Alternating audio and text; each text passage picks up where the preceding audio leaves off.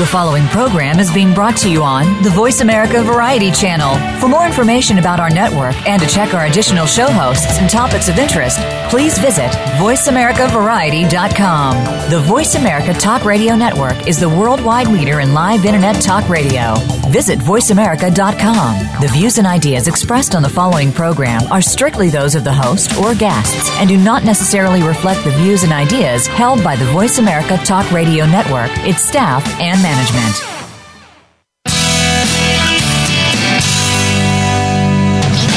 Welcome to Go Green Radio, brought to you by Covanta Energy. Reduce, reuse, recycle, rethink renewable energy and energy from waste. This program will help start you thinking about how to protect our world and its important resources. Now, here's the host for Go Green Radio, Jill Buck. Welcome to Go Green Radio, everybody. So glad you could join us. I'm so excited about our topic today. We've got five guests. They're all superstars in the green building industry, and I'm thrilled to have them on. I met each one of them last week at an event called Greener Builder 2016. It was hosted by the USGBC, that's US Green Building Council's Northern California chapter. And uh, right now we're joined by the chapter director, Brenda, uh, I'm sorry, Brenda, Brendan McEneaney, and uh, Peter Rumsey. And Peter is the founder of Point Energy Innovations and is internationally recognized for his innovation and leadership in the sustainability and energy um, efficiency fields. And actually, he has designed more LEED platinum zero energy and radiant cooled buildings than any other engineer in the U.S. He's also a professor at Stanford. And Peter, welcome to the show. It's such an honor to have you on Go Green Radio.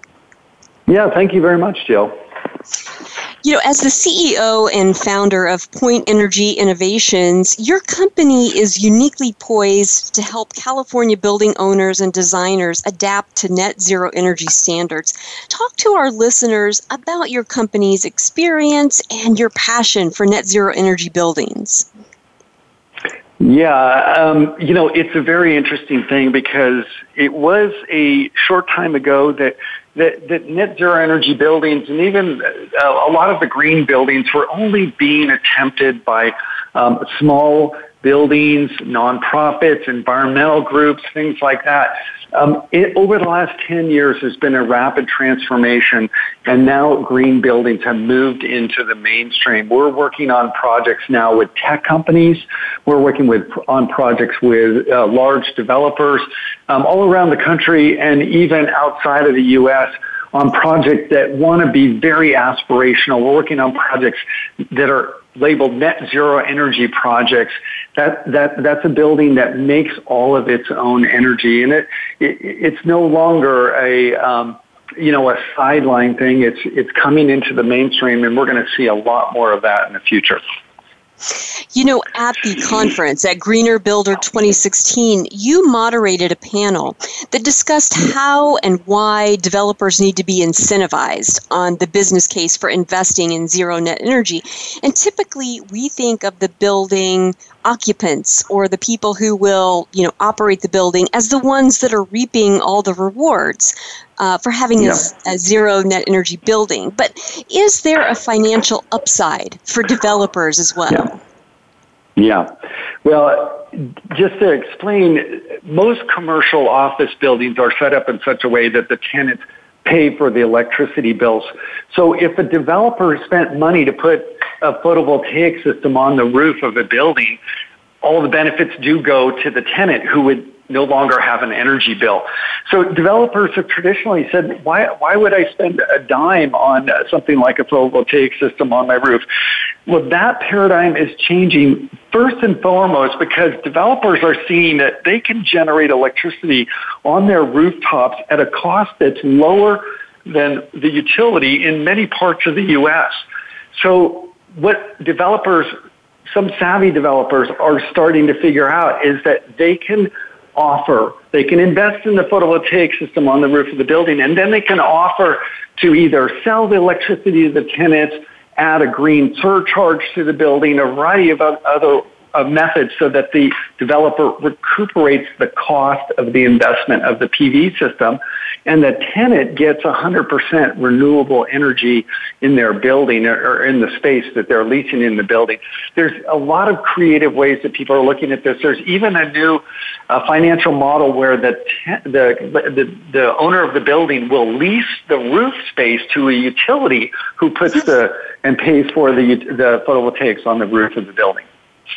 Wow, that is creative. And I'm wondering, you know, that's kind of the commercial application. Is there any similar incentive for residential developers to do the same?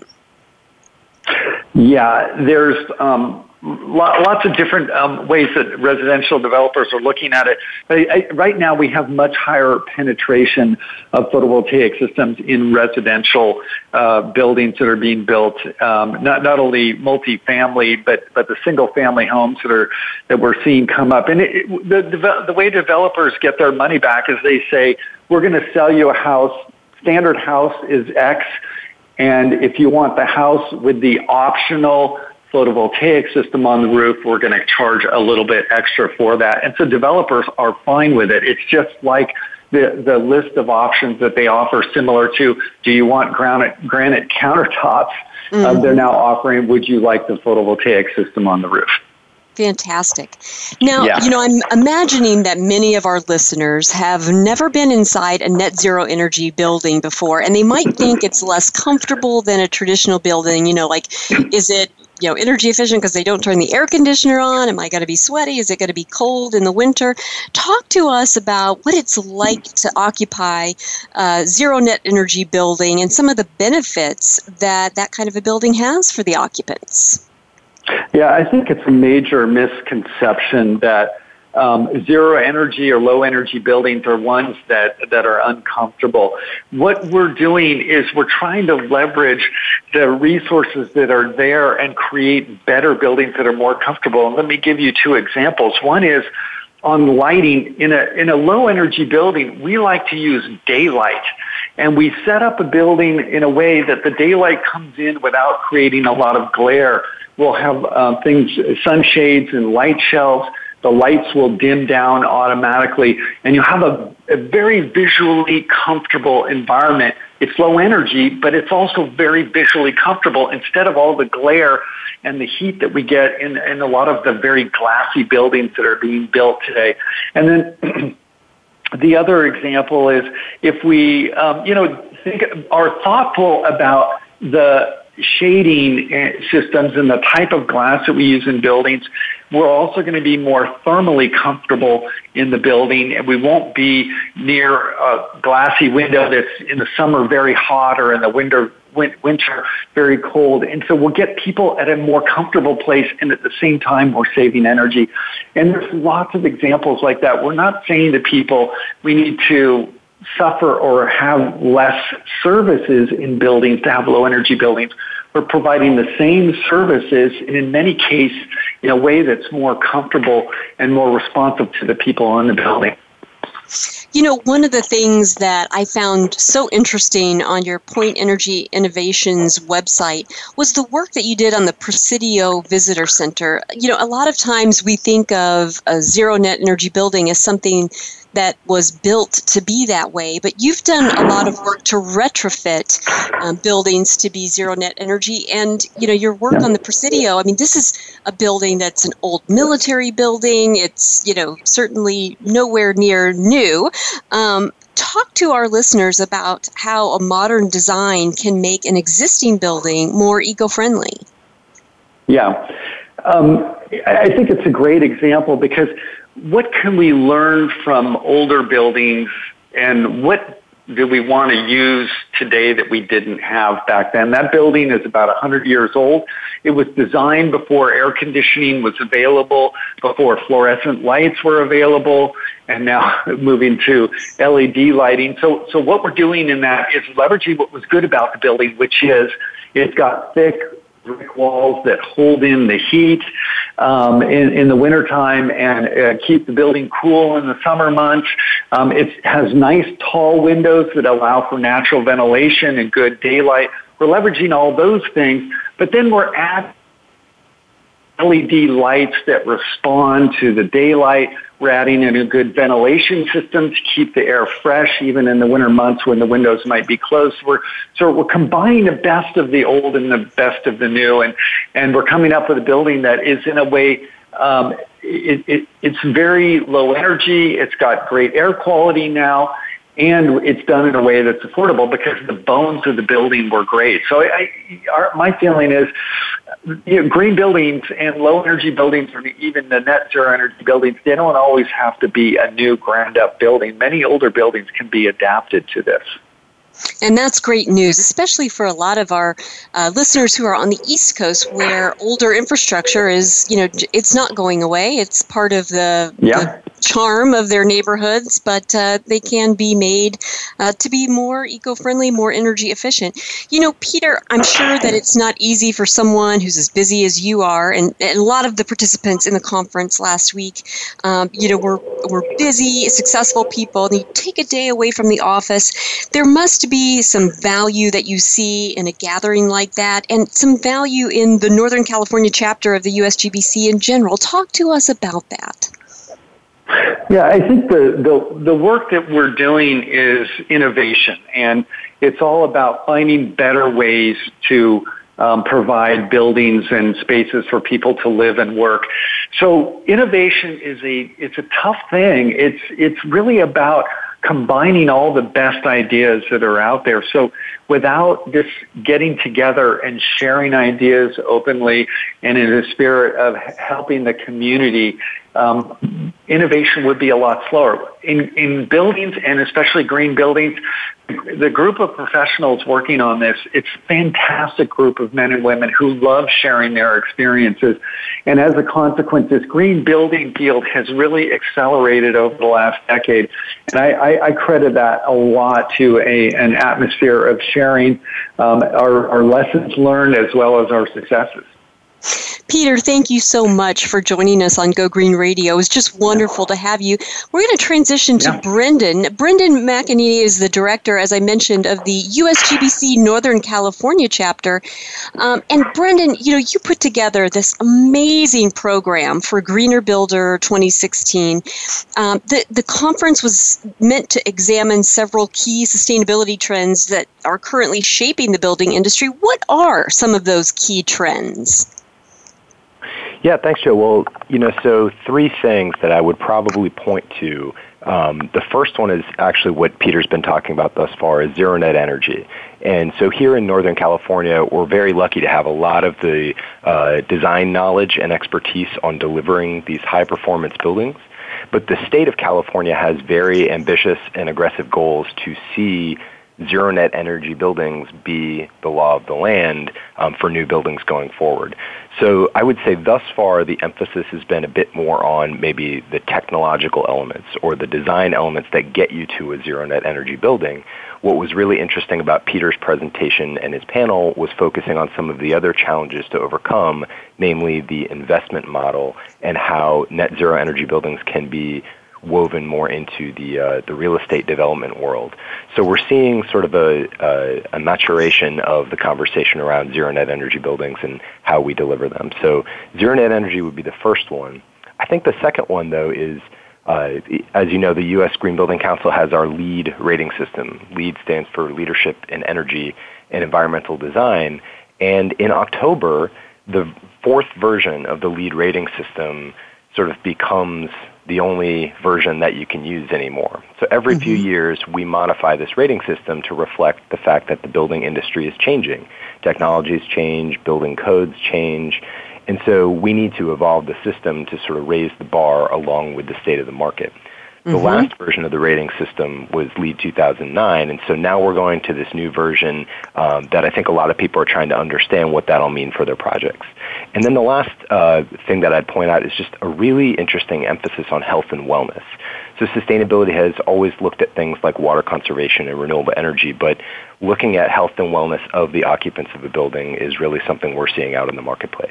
Fantastic. We're going to take a quick commercial break, but when we come back, we'll have much more with Brendan, and we'll be joined by a couple more guests that I'll introduce in just a moment. So don't go away, folks.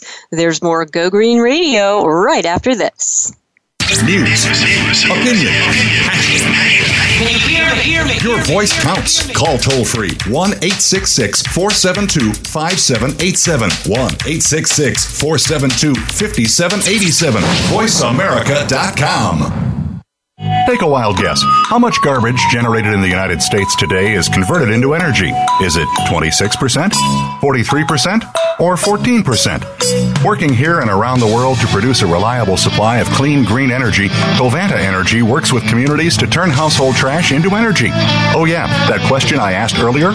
Today, only 14% of U.S. garbage is converted to energy. Just 14%. Covanta alone processes half of that municipal solid waste into renewable energy for a cleaner world. For more information about Covanta Energy, visit us today at www.covantaenergy.com. Conservation starts with us. Learn about environmental concerns each week when you tune in to Our Wild World with host Ellie Weiss. Our show centers on Africa each week and what's being done to save our wildlife, ecology, and ourselves. However, we'll also discuss what's going on closer to home. And most importantly, we'll let you know what can be done in our own backyards by featuring guest experts and featuring your questions and answers. Listen every Monday morning at 8 a.m. Pacific Time, 11 a.m. Eastern Time on the Voice America Variety Channel. The Internet's number one talk station. Number one talk station. VoiceAmerica.com.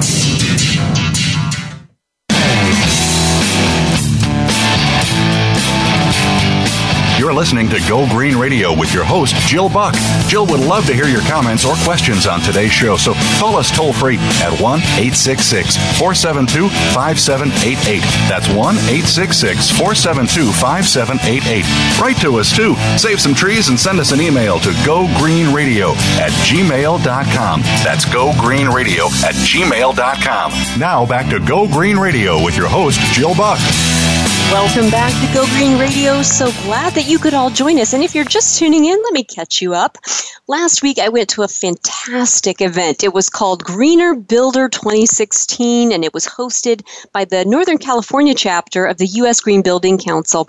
And today we have several of the folks who were at that conference on the show. During this segment, we have Bob Wallace and Rick Costanza. They're the president and vice president, respectively, of Energy ETC, and that isn't um, a company that helped to put together the energy management systems for the building in which the conference was held. And it just so happens that this building is a zero net energy building, and it, it was a fantastic opportunity to get a tour and look and see all of the different systems that they put in place in order to make this building work. So let's start with Bob.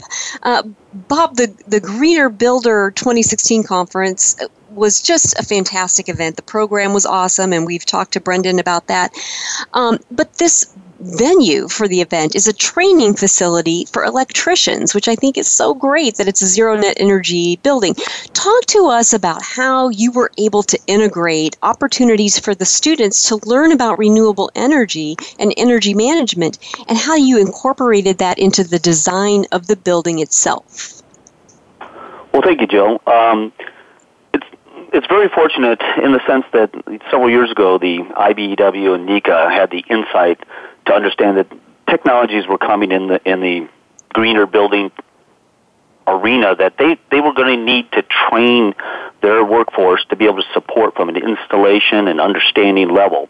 So they made the commitment and, the, and they continued to have the focus to look for a new facility and build this new facility or actually renovate an existing facility and deploy these individual standalone solutions of lighting, intelligent lighting, and HVAC, VRF systems, operable windows, all these individual systems. And these are, again, systems that the electricians and the workforce have to understand how to install the interconnections for and make work in, a, in an electrical sense.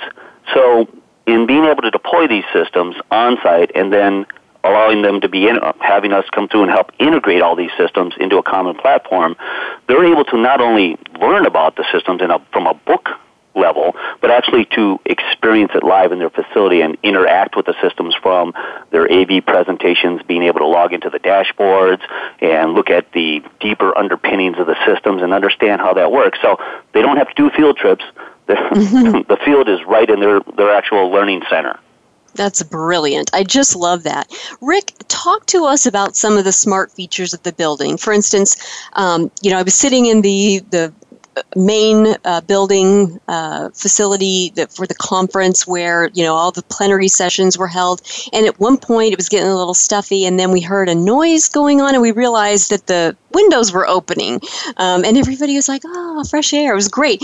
What triggers the windows to open? What other smart features does the building have incorporated in the design? Well that's a that's a great great observation because that is one of the cool uh, features of the ZNIC. Um, the fact that the that each classroom, each zone has windows that can open automatically based on outdoor conditions, indoor conditions, um, really helps make that a green building. The windows act as a first stage of cooling. So, you know, why turn on mechanical cooling when you can use fresh air mm-hmm. and really bring in that that beautiful outdoor air that's that's nice and fresh. Um, there's also a feature that um, every night those windows and the rooftop monitors open to flush the building out. So overnight, the building actually brings in as much fresh air as it possibly can. So the next morning, you know, everybody comes into a nice fresh building. That is so cool. And are there CO2 triggers or, or exactly, you know, how does that work? Yeah, CO2 was initially planned to go in, but unfortunately, uh, budgetarily, it, it did not happen. Mm-hmm. But in the next phase, that's certainly we're we're ready for that, and that would be a great um, addition. So that so that even before it got stuffy, those windows were were already opening. That's so cool. Now, Bob, I got to take a tour of the facility, and you mentioned that in some cases you had to tweak some of the building's features as you watched how it performed. And I'd love for you to give us some examples of how things like motion censored lighting um, and other features of the building had to be changed or tweaked over time. Well, that that's very important, and you, you it, the operation of the facility is a very learning process. While we initially had a design and an energy efficiency specification of how things should operate, we've we all went into it understanding that this would just be the first steps, and then we'd be continually learning from the data collection and the alarming and the annunciations as to erratic conditions that we might have seen or the systems might have seen. And and in the case of the motion sensors, we were we were alerted to the fact that lighting energy was being utilized in various classrooms at very unique hours of the day. I mean, we're all committed, but 3 a.m. in the morning, we'd see alerts coming in says we have power activation, lights activation in the spaces. And hmm. after a few more reports and a little more head scratching and conversations, we noticed that the windows, the natural ventilation that Rick just mentioned, was that, that ventilation and those activations of the windows, that movement was causing our motion sensors to activate. we had our sensitivity so sensitive that that actual motivation motion of those windows activated lightings, added the circuits, and from that we were able to go back and understand that we needed to adjust, tweak, you know, refine the settings of the motion sensor. So, in a sense, that motion of the windows did not activate, but we still had the proper coverage for activity in the space to maintain, you know, lighting action when the when the space was full. Well, and I remember you also mentioned that, you know, you had a system where when somebody walked into the room, everything activated the HVAC system, the lighting, and that, that could go on for 10 or 15 minutes. But in actuality, you know, if somebody just went into the room to grab a piece of paper, you didn't need all that. So, how did you tweak the system based on, you know, that type of use of the building? Well, that that was pretty. Well, as we look back on that, we we figured that wasn't a real smart initial move, but it was great because it was new new activity, and we're going to light the space up when you walk in. And you're absolutely correct. People would come in, instructors would come in, grab what they need, and leave. So traditionally, uh, making some of those changes globally across the whole building could be expensive. Um, having a local, uh, the lighting technician come out and actually have to work locally and make all those changes from their workstation could have been a timing issue and a cost issue. Since the data is integrated into the systems, our decision was to say, hey, let's make it an on-demand solution when you walk in that if you're going to come in and stay in the space, you're going to have to request the lights from the local uh, lighting panel, or you're going to have to request your HVAC from the local thermostat. At That point, um, we recognize that if we could go to an on-demand, this would be great. Now we said, we tested that, and that was perfect. Everything worked accordingly, made more sense. Um, we said, how do we deploy this across all the other zones? And from the um, unification of the data from the the workstations, we were able to say, well, it'll take about 15, 20 minutes. Let's just go ahead and change that setting and propagate that into the lighting system. So once we realized this was a better move, it was very simple and quick to implement because of the integration of all the, of these systems. We didn't have to worry about the individual solution provider coming out and having to work with that system. It was immediate. Wow, that's really that's really cool. You know, Rick, I'd love for you to talk to us about ways that the building's users get feedback on how the facility is performing from an energy perspective and why that type of information is is valuable to building occupants. Oh, great. Yes. Uh, very prominently displayed in the lobby is an energy dashboard. It's a big 60 inch LED monitor which ha- is kind of the heartbeat to what's going on in the building at any time. And interestingly enough, that display is also part of the green features because it doesn't come on unless there are actually people in the lobby, mm. which is kind of neat. But on there, we can watch all, uh, live how much the renewables are generating, how much the building is using, and compare that to the zero net energy factor so we know whether we're in the positive or the negative at any given moment.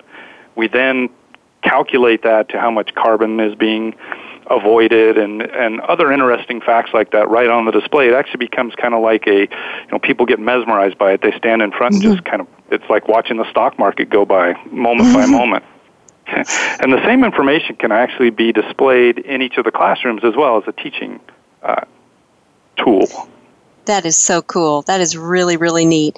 You know, Bob, there's a lot of talk these days about creating green jobs, but there's, you know, the everyday individual doesn't always understand exactly what a green job is. And I'd love for you to spend a, a minute telling us what role Energy ETC plays in creating both green jobs and the workforce to fill them. Well, it's really up to again the the IBEW and NECA had the foresight to understand that they had to train for the upcoming building technology. So they embraced that several years ago, and, and obviously this facility is is part of the outcome of that. And so they're training, they're bringing people up and they're retraining the existing workforce and bringing everybody up in the knowledge of the intelligent lighting systems and HVAC and so forth. And then there's the other side of uh, where Energy ETC gets involved is in the promotion of the facility in itself for the local area. So, you know, the marketing side is bringing in all the um, construction groups, general contractors, uh, designers, cities, schools to come in and take a look and say, this, this is what can happen. So while they're training for the workforce, they're also educating to the developers and the future users of this technology once you've got the future users on board with how this is should be deployed and the benefits of doing so, Energy ETC gets involved with the actual execution and implementation, bringing on the workforce, putting the work on the projects that are being, you know, mandated and driven by the um, knowledge base, the, the more knowledgeable folks now to, wanting to use this technology in the buildings. That is so exciting. And I think, you know, for kids today, it's really important for the students of, of this generation to know that there are green jobs out there at every educational level, you know, and that's what uh, this building, this training facility, and um, folks like Brendan in the Northern California chapter of the USGBC are helping to illuminate for these students. We're going to take a quick break, but when we come back, we're going to talk to Brendan about that green jobs issue a little bit, and we'll also be joined by Byron Benton, um, who is the training director um, at this facility, and he's got some great, great information for us. So don't go away, folks. There's more Go Green Radio right after this. News, opinion, your voice counts. Call toll free 1 866 472 5787. 1 866 472 5787. VoiceAmerica.com. Take a wild guess. How much garbage generated in the United States today is converted into energy? Is it 26%, 43%, or 14%? Working here and around the world to produce a reliable supply of clean green energy, Covanta Energy works with communities to turn household trash into energy. Oh, yeah, that question I asked earlier? Today, only 14% of U.S. garbage is converted to energy. Just 14%. Covanta alone processes half of that municipal solid waste into renewable energy for a cleaner world. For more information about Covanta Energy, visit us today at www.covantaenergy.com. Do the adventures of Indiana Jones leave you curious about this exotic and unusual profession?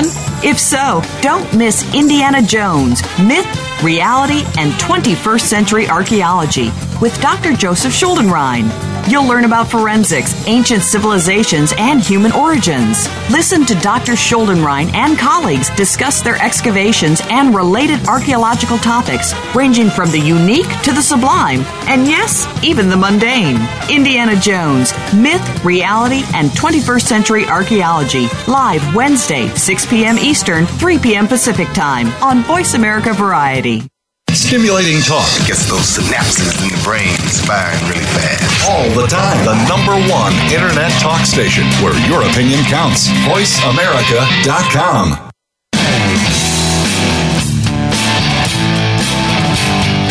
You're listening to Go Green Radio with your host, Jill Buck.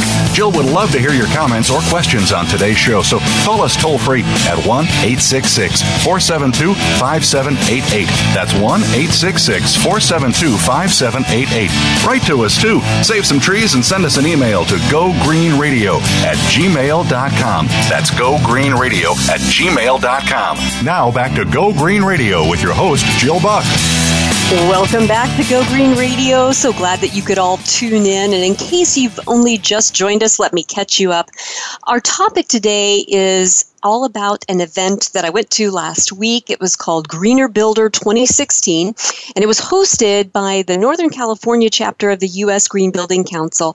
And we have the director of that chapter on with us right now, Brendan McEneaney. And Brendan, I want to ask you you know, we were talking about green jobs in the last segment, and your chapter of the USGBC provides resources for industry transformation to build and maintain sustainable communities. And I'd like for you to talk to us about some of the types of green jobs your members have. Help our listeners understand the breadth of careers involved in creating sustainable communities. Sure. Well, you know, I think very directly, um, green building as an industry has started to create a whole niche sector of jobs specific to delivering high performance buildings. So, LEED consultants, sustainability consultants, energy efficiency specialists, green home and healthy living experts, there's a whole sector out there of folks who are just specializing in how to make buildings healthier uh, and higher performance. But beyond that, we really work across the entire spectrum of professions that touch buildings, which, as you can imagine, spans a huge uh, range. So everything from architects, engineers, uh, builders, designers, but also product manufacturers and landscape designers, um, local government, urban planners. Um, and, and, as we, we heard maybe a little bit earlier in the segment, is real estate development and investors. So more and more, um, some of the elements of green building and sustainability are being embedded into these traditional sectors that have touched the built environment. I think the last area where we're trying to get to is the realization that every job should probably have some component of sustainability. A lot of what we're looking at is behavioral change and getting people to understand uh, how sustainability can affect their job. So that's where we're moving towards is somewhere where every job has some way uh, to affect the built environment around your own profession. I love that. You know, we're also going to bring on Byron Benton. And Byron is a 25 year veteran electrician and electrical training professional. And he is the training director at the facility where this conference was held. And he oversees all aspects of the apprenticeship and training program for IBEW Local 595 and the Northern California chapter of NECA. And this zero net energy center that he's been a part of and oversees is just phenomenal. I, I was blown away by all of the you know green aspects of the building and byron one of the most remarkable things about the building is that it was retrofitted to operate so efficiently. It wasn't built from the ground up to be a zero net energy center. Talk to us about why the decision was made to embark on such an ambitious goal to create a zero net energy facility. Um, hi, Jill. It's nice to be on your show. Well, originally our intent was to create the optimum learning environment for our students. we train apprentices go to school here for five years and we really look at the electrical apprentices who will soon be journey level electricians as the foot soldiers of this 21st century green economy. So with that mindset of a training center that embodies all the new technologies buildings will need to be high performing, maybe two weeks before we interviewed our architects, the trustees decided, could we possibly renovate a 1981 existing commercial building to become zero net. We really didn't know the answer, but the design team went down that path to say, let's see if it's possible. About six months went by and we realized we really could do it. We were going to be able to pull this off. We went back to our trustees for IBEW NECA, showed them the progress we had made, and then they said, go for it. And really in the end, it was about IBEW NECA wanting to walk the walk when it comes to this conversation about using less energy so that we can have a cleaner environment while at the same time providing training for people here in this country to now go out and do those work, to do that work with sustainable jobs. So that's why we did it. You know, I was looking at the literature that you gave me about the building, and I read that the center proves that retrofitting a decades old commercial building can result in net zero energy performance with, now, this is the part where we underline, the same budget most projects use to achieve code compliance. For our listeners who might be considering a retrofit of their own building, talk to us about how that's possible. I think the, the general understanding is that if you're going to go for it, if you're going to create a zero net energy building, it's going to be at a much higher budget than code compliance. Talk to us about that. Sure. Well, with the new Title 24 and the new building codes, it's very strict as far as your energy consumption, how your lighting systems work. So in reality, what we've done here is you have to take advantage of your natural resources. Number one is natural light. Obviously, then there's the natural ventilation component. And I don't know if you noticed or not, but say in our grand lecture room where we had over 300 people there for the event, before we turned on our HVAC system and used all that power, the first thing that happened is the operable windows opened, both in the storefront glass and in the roof monitors in the ceiling. And then our large fans came on to move that air. And just that alone, this highly efficient way of moving air provides a sensation that it's actually 10 degrees cooler than it actually is. So if it's thought through and you take advantage of your resources and your climate in the area, it's absolutely possible to do a high performing, if not zero net building for the same cost as your typical commercial building that's meeting the current Title 24 codes. That is exciting. Uh, that's that was kind of a an aha moment for me when I read that. You know, I also read that one of the strategies that you used early in the design phase was to integrate subconsultants with the builder. How did that strategy impact the design, the schedule, and the cost of the project? Well, we were trying to do something, frankly, that had not been done before and that was to renovate a 1981 approximately 50,000 square foot building to achieve zero net status. So without really having the blueprint or someone else had done it before us, we wanted to have the right team on board. So for us, it started with an architect, a general contractor, an energy consultant, and then these other specialists that Brendan had mentioned, such as Energy ETC with the integration piece of it, Stok with the energy systems, etc. And Novo was our general contractor, and FCGA was our architect. So once we established, here's our team, how did it affect the overall project in the end? Of course, it took a little longer because we went through a very comprehensive planning stage where once we established what our goal was, optimum learning environment, here's our floor plan, then we considered various options that were brought to the table. Hey, how about trying this? Well, is that going to affect our goal of optimum learning environment? Oh, okay, it's not. How much is it going to cost? A little too pricey, let's try something else. So we went through this design charrette process over a period of months. But when we were done, the wonderful thing that happened is we ended up creating a building, as you could see because you've been here, that exceeded all of our expectations. So probably took a little bit longer, um, again because it hadn't been done before.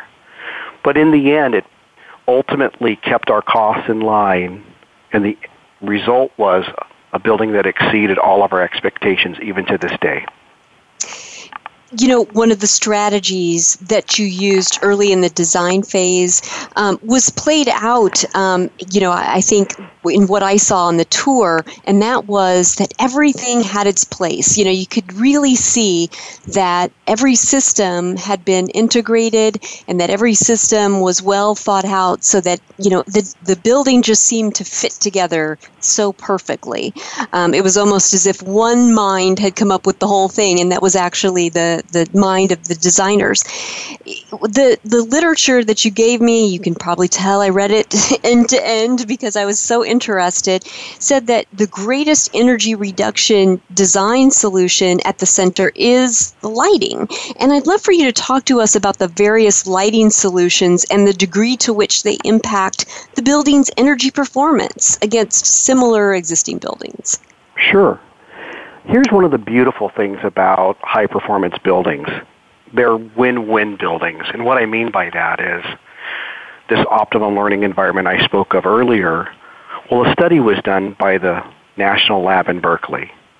Buildings with ambient light in all of their rooms raises the energy levels of the occupants, and that equates to improved work and academic performance.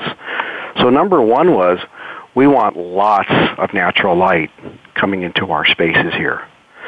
So, we took advantage of the existing glass that was in the building from 1981 we also added these structures in the roofs called roof monitors. And these roof monitors not only support the solar panels on top and help with the natural ventilation with venting windows on the east and west sides, but on the north they have windows that let the natural light indirectly come in and light help light the spaces below. So number one was the natural light, roof monitors, but what really surprised us were the solar tubes. So the solar tubes are maybe 18 inch domes on the roof that, ups, that the light come in from the sun. They go through a reflective chamber and then they come out in these, you know, 30 inch wide openings. You look up and you actually think it's a fluorescent light fixture and it's really the sun. So the solar tubes have been huge. Frankly, during the week and during the daytime, our hallways are primarily lit through the solar tubes, just using the sun alone. So that was of course, taking advantage of our resources, the natural environment. And then finally, we used a very high-end lighting control system by Lutron. And things like daylight sensors where there's ambient light, we can use less energy for our normal light fixtures if needed. We learned something too, and what you're finding in these high performance buildings is you want to manually turn lights and air conditioning systems on, but then you want them to automatically be shut off when your occupancy sensors sense that no one's no longer in the space. So that was part of the lighting control, of course, you know, LED lighting, etc. And really the key is lighting control and reducing your cost for lighting. That's really the low-hanging fruit in all of our buildings. That's the one thing every building can do. Oh, that's fantastic. And such an inspirational story. You know, just before we go to break, I'd like to know how can, uh, whether it's a school or a commercial building, get a hold of the information that I have, this case study about the features of your building. Where can people go to get that information? Well, that's the first case study. I just want you to know that we are now being asked to do a second case study. We're holding an event here in October called Prototyping the Future uh-huh. And that case study that has, you've yet to see, but I'd like you to see it when it comes out, is going to be about how are we doing in year three? How are we maintaining it? But mm-hmm. the existing case study that exists that I shared with you the best way to get that would be just simply to email me. Okay. So I'll give it my best shot, but uh, my email address is bbenton at 595 JATC dot org. Perfect. If you want me to Thank spell that, I will. Thank you. Uh, yeah, you know what? Do that real quick for us, and then we'll Sure. take a quick break. Okay, so here it is. B is in boy, B is in boy again, E is in Edward, N is in Nancy, T is in Tom, O, N is in Nancy, at 595, J is in Jupiter, A is in Apple, T is in Tom, C is in Charles, dot org, O-R-G. Perfect. Thank you so much, Byron. We're going to take a quick commercial break, but when we come back, there's much more Go Green Radio, so don't go away, folks. We'll be back in just a moment. Streaming live. The leader in Internet talk radio. VoiceAmerica.com. Take a wild guess. How much garbage generated in the United States today is converted into energy? Is it 26%, 43%, or 14%? Working here and around the world to produce a reliable supply of clean, green energy, Covanta Energy works with communities to turn household trash into energy. Oh, yeah, that question I asked earlier? Today, only 14% of U.S. garbage is converted to energy. Just 14%. Covanta alone processes half of that municipal solid waste into renewable energy for a cleaner world. For more information about Covanta Energy, visit us today at www.covantaenergy.com. Conservation starts with us. Learn about environmental concerns each week when you tune in to Our Wild World with host Ellie Weiss. Our show centers on Africa each week and what's being done to save our wildlife, ecology, and ourselves. However, we'll also discuss what's going on closer to home. And most importantly, we'll let you know what can be done in our own backyards by featuring guest experts and featuring your questions and answers. Listen every Monday morning at 8 a.m. Pacific Time, 11 a.m. Eastern Time on the Voice America Variety Channel. Streaming live. The leader in Internet talk radio.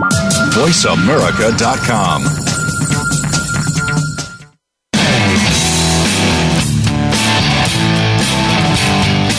You're listening to Go Green Radio with your host, Jill Buck.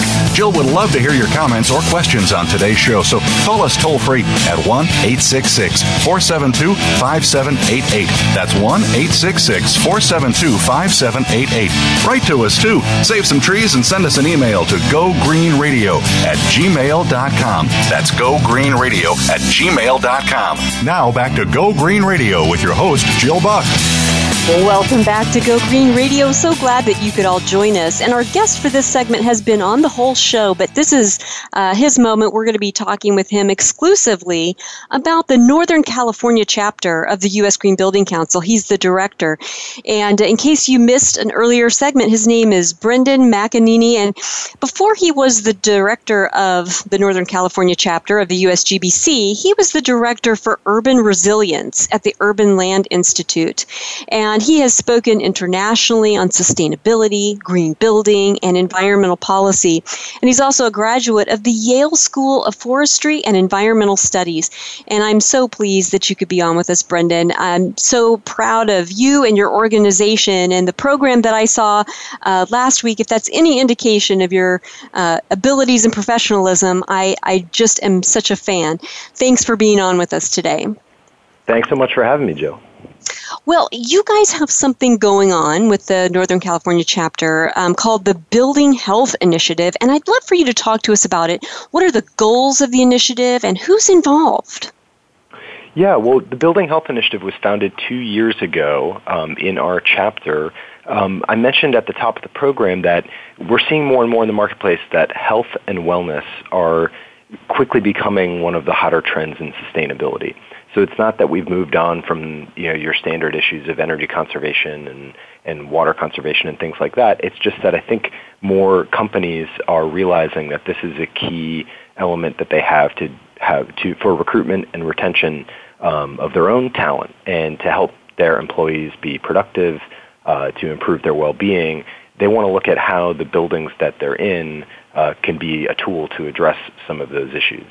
So our Building Health Initiative, um, we have almost 50 partners in that initiative. Um, and so just to sort of give a sense, we have one sector that we think of as kind of the owners or the operators, the corporate interests. So we have Google and Facebook and Genentech and Salesforce, um, lots of major players in the Bay Area, as well as groups like Kaiser Permanente, CalPERS, so it's a, a, span of different types of industry sectors. We also have brought together leading designers who work on healthy buildings, um, such as Perkins and Will, HDR, HOK, and Arup. The other thing that I think is interesting is we brought together to the table manufacturers. So one of the key challenges we've been looking at is how to make sure that uh, building materials um, have healthier components and ingredients in them. So we've brought together manufacturers like Interface and Armstrong and View Glass to look at how the materials themselves can be a way to address health and well-being.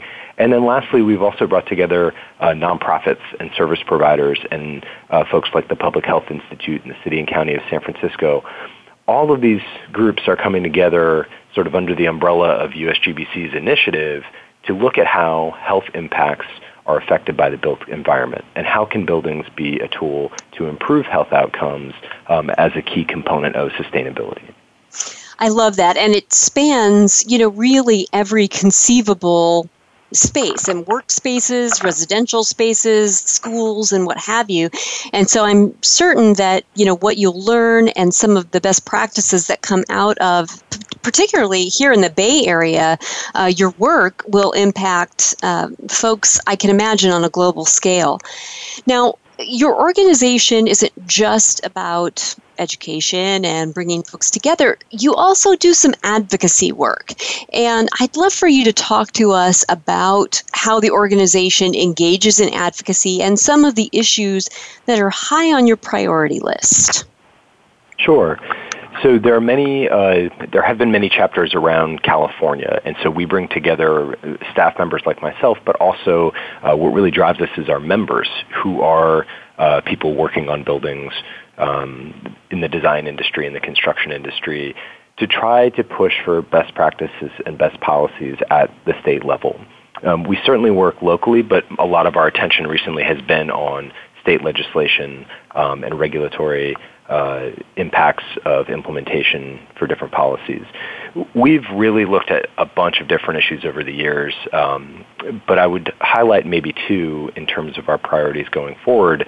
The first one might be obvious to folks in California is water. Um, California has been in a drought for a while, and we're trying to look at ways that buildings can really be an answer and a solution to some of California's water issues. Now, that's on one hand looking at buildings um, from a water conservation lens. So each year, uh, similar to the Greener Builder event that you attended, we do a day-long conference called our Water Conservation Showcase, and we bring together experts, uh, technology providers, manufacturers around key solutions for buildings to reduce their water use. But going forward, a new element uh, to the water discussion is actually reuse. And in, not only just using less water to start with, but where can we use different sources of water and reuse water at different levels of quality for various functions throughout the building, whether it's flushing toilets, uh, cooling tower water for the air conditioning, or landscaping use. So really trying to get um, policies that promote and incentivize building developers to look at water through a different lens. The other uh, the other issue that I think we're going to be looking more at is uh, energy benchmarking and disclosure. So California has been sort of looking for a while at different types of policies that would get energy use information out into the public domain so that building owners actually know how their building compares to similar buildings. So am I doing well or do I have room for improvement? Um, several cities have passed uh, requirements to this to this end, but we're actually looking at uh, how to craft a better, sensible state policy looking at energy uh, disclosure and benchmarking across all building types. Well, and what's exciting about that to me is that, you know, for the past 10 years, the blogosphere has been full of stories of people who were trying to um, create a greener home or a greener office space and had trouble finding the materials and the systems that they needed. And what you're doing is going to end up creating and institutionalizing, um, uh, you know, a list of products and services and systems that will allow that to happen a lot more readily um, instead of it becoming, you know, a, a global research and and uh, you know search for materials and systems you're going to make it uh, right at everybody's fingertips. You know brendan at the in the last minute that we have of the show i'd like to give you a chance to talk about the value of becoming a member of your chapter and some of the resources and opportunities that you afford your members Sure. Well, you know, the first way that we see our engagement with our members as being important is through education. So we talked earlier about green jobs, and certainly at that first level where our members are the folks who are out there delivering sustainable buildings, we want them to have the, the most up-to-date knowledge on strategies, on products, on um, ways to deliver those buildings. So we, in a sense, provide educational resources to the industry that we helped create and support. Um, and we certainly do that with uh, training classes, with tours of green buildings, um, with more uh, extensive offerings like the day-long conference that you attended.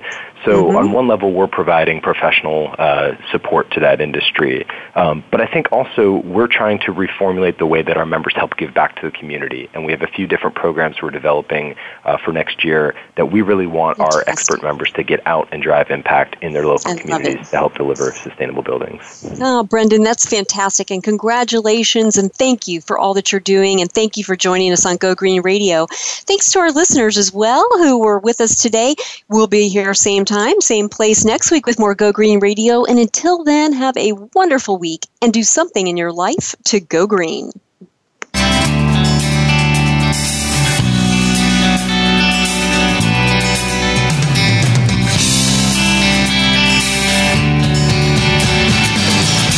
Did you get some terrific ideas from today's show? Please join us for more next Friday at 9 a.m. Pacific Time, noon Eastern Time. It's Go Green Radio with Jill Buck here on Voice America. Go Green Radio is proudly sponsored by Covanta Energy, a leader in providing renewable energy solutions for a cleaner world.